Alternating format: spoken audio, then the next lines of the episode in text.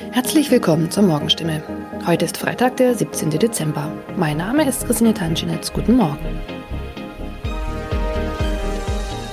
Und das sind heute unsere Themen aus der Region.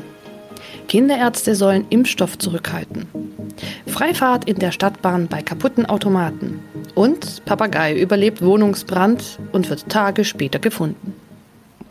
Weil nicht genügend Corona-Impfstoff für Kinder im Alter von 5 bis 11 Jahren vorhanden ist, fordert das Land Baden-Württemberg nach Informationen der Heilbronner Stimme dazu auf, ausreichend Impfstoff für die Zweitimpfung zurückzuhalten. Von der Bundesebene wurde uns mitgeteilt, dass auch die Lieferung des Impfstoffs für Kinder im Alter zwischen 5 und 11 Jahren voraussichtlich nicht in der erwarteten Menge lieferbar sein wird, heißt es in einem Schreiben vom Sozialministerium, das am Donnerstag landesweit an die mobilen Impfteams, die Stadt- und Landkreise sowie an die Kinderärzte per Mail verschickt worden ist. Das Schreiben liegt unserer Redaktion vor. Baden-Württemberg wurde vom Bund zuletzt zugesagt, bis zum Jahresende rund 300.000 Dosen des Kinderimpfstoffes zu erhalten. Diese Zusage kann nun offenbar nicht eingehalten werden. Sollten vom Bund anderslautende Informationen kommen, werde das Sozialministerium diese umgehend an die impfenden Akteure weitergeben und die Verteilung anpassen.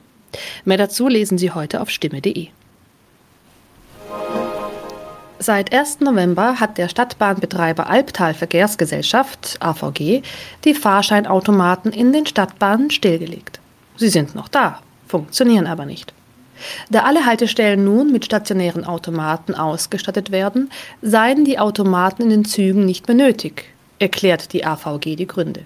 Die Geräte sollen nun Zug um Zug in den 229 Stadtbahnen ausgebaut werden. Nur damit fällt auch die Alternative weg, wenn ein Automat an einer Haltestelle defekt ist. Was gilt dann? Manchmal sind Haltestellen einige Kilometer entfernt. Soll ein Kunde, der vielleicht wichtige Termine hat, so einen Umweg auf sich nehmen, wenn ein Automat an einem Haltepunkt defekt ist? Oder gilt eine Kulanzregel und er darf dennoch in die Bahn einsteigen? AVG-Sprecher Michael Kraut stellt für das Gebiet des Karlsruher Verkehrsverbunds klar, Dort dürfen Fahrgäste bei einem defekten Automaten an der Haltestelle einsteigen. Sie sollten den Defekt entweder dem Stadtbahnfahrer oder gegebenenfalls dem Prüfpersonal in der Bahn melden. In dem Fall werde kein erhöhtes Beförderungsentgelt verhängt. Man könne jederzeit prüfen, ob eine Störung an einem bestimmten Automaten vorlag.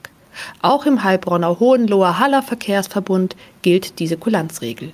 Mehr dazu lesen Sie auf stimme.de. Am vergangenen Samstag kam es in Neckargartach zu einem Wohnungsbrand, bei dem ein Mann und ein Papagei verletzt wurden. Ein zweiter Papagei blieb unverletzt. Später stellte sich heraus, dass sogar ein dritter Papagei in der Wohnung sein müsste. Wenige Tage nach einem Hausbrand in Heilbronn haben Feuerwehrleute einen überlebenden Papagei aus einer betroffenen Wohnung gerettet. Ein aus der Wohnung geretteter Papagei wurde zudem vorsorglich einer Tierklinik übergeben. Der andere Vogel blieb am Samstag unverletzt.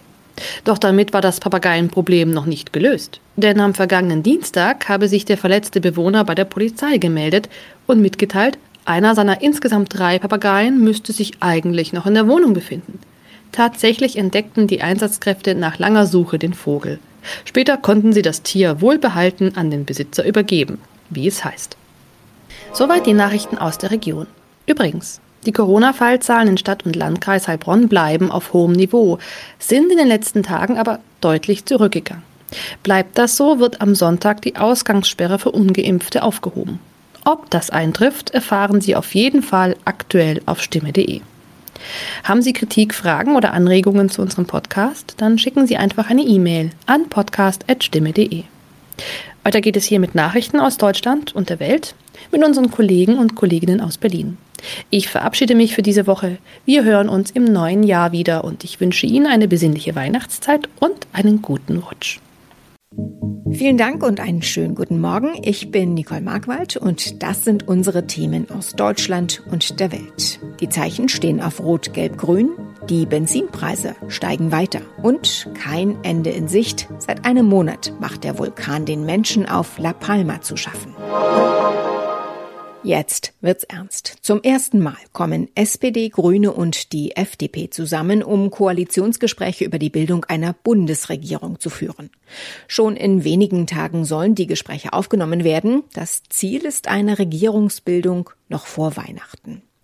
Eine Koalition mit der SPD und den Grünen nach den Worten von Parteichef Christian Lindner haben der Bundesvorstand und die Fraktion der Liberalen einstimmig dafür gestimmt. Ina Heidemann in Berlin, mit welcher Haltung geht die FDP denn jetzt in die Koalitionsgespräche? Deutschland braucht eine stabile Regierung und eine umfassende Modernisierung von Gesellschaft, Wirtschaft und Staat auch wenn die Ampel am Anfang jetzt keine Wunschkonstellation gewesen sei. Die Gesprächspartner hätten sich vor der Wahl nicht gesucht, sagte Lindner. Ganz ohne Zweifel wäre eine Ampelkoalition an ihrem Beginn ein Zweckbündnis. Ob daraus mehr werden kann, das liegt an allen Beteiligten.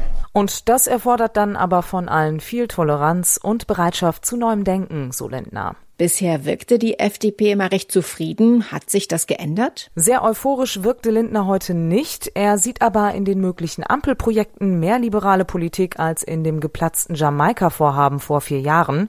Und seiner Ansicht nach ist die FDP auch eine Art Vertretung der Anhänger der Union. Dann genießt eine solche Ampelkoalition auch den breiten Respekt der Bevölkerung. Dann können wir unser Land zusammenführen und dann können auch ambitionierte Reformvorhaben umgesetzt werden. Lindner sieht im Wahlergebnis der Bundestagswahl keinen Wunsch der Menschen in Deutschland nach einem Linksruck in der deutschen Politik. Das Thema der Finanzierung der Ampelprojekte wird ja schon heiß diskutiert. Wie hat sich Lindner dazu geäußert? SPD-Chef Walter Borjans, der hatte ja jetzt eine mögliche Erbschaftssteuer in der Ampelkoalition für nicht ausgeschlossen erklärt.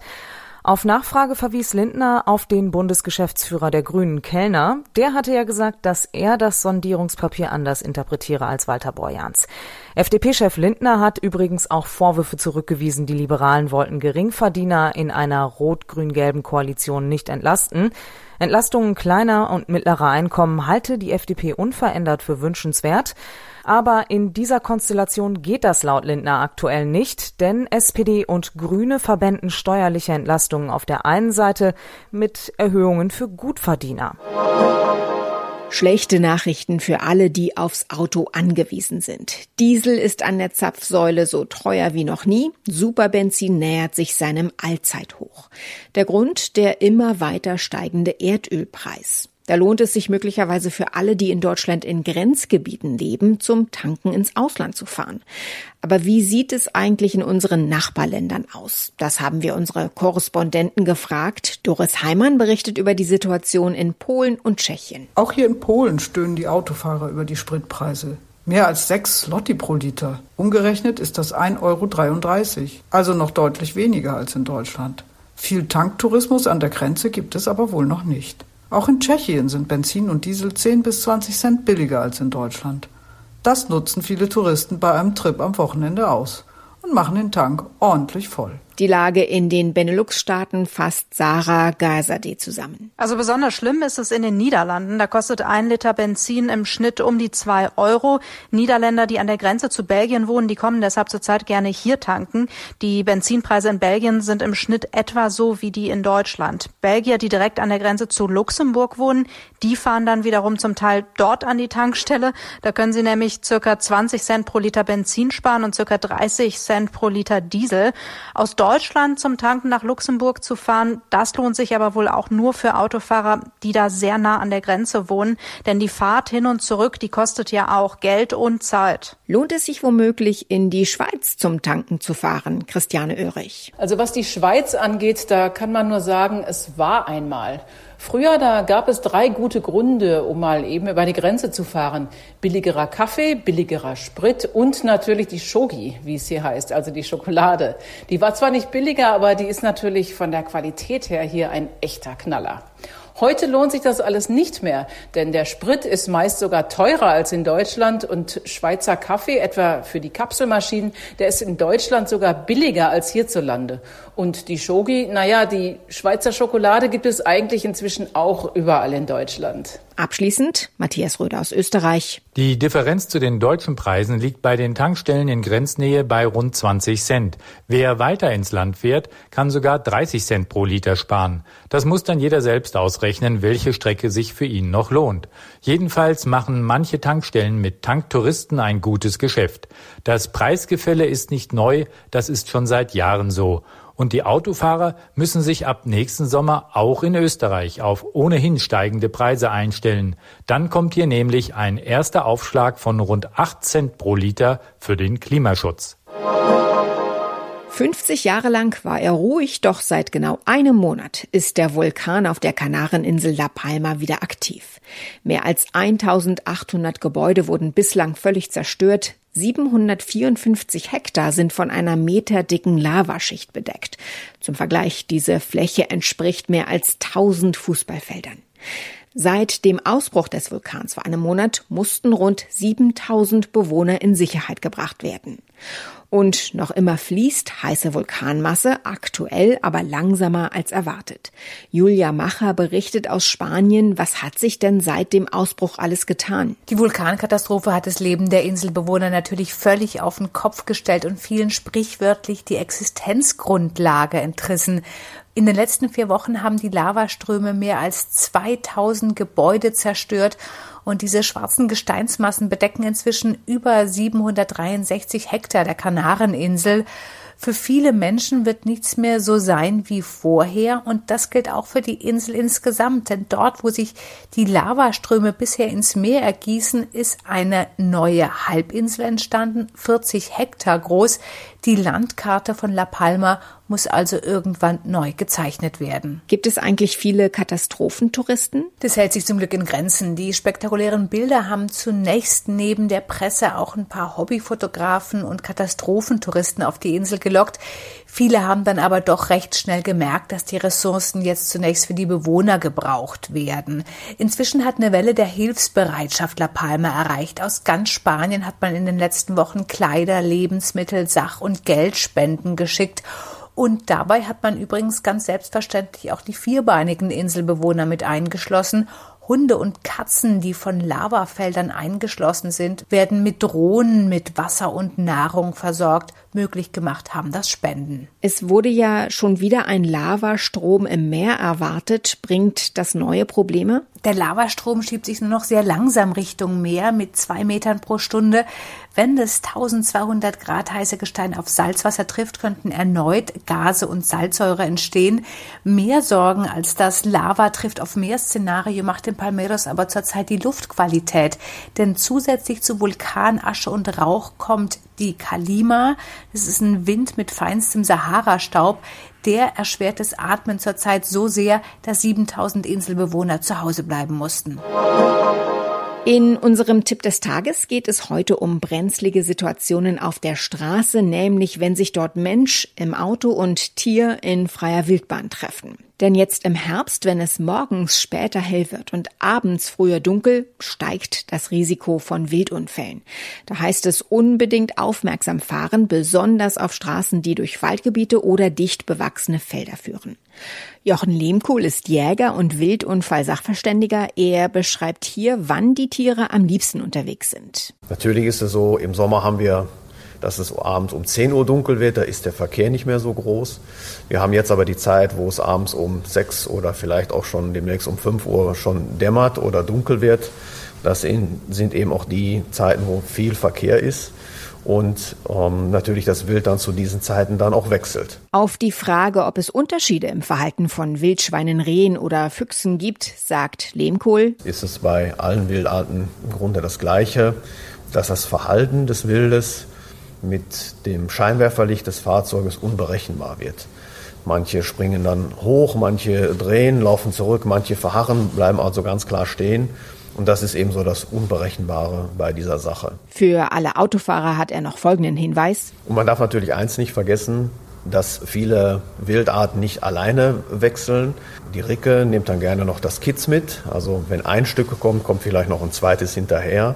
Es kann auch sein, dass ein ganzer Sprungrehe kommt, also mehrere Rehe hintereinander. Reflexhaftig will man dem Tier ja ausweichen, also in die andere Richtung lenken.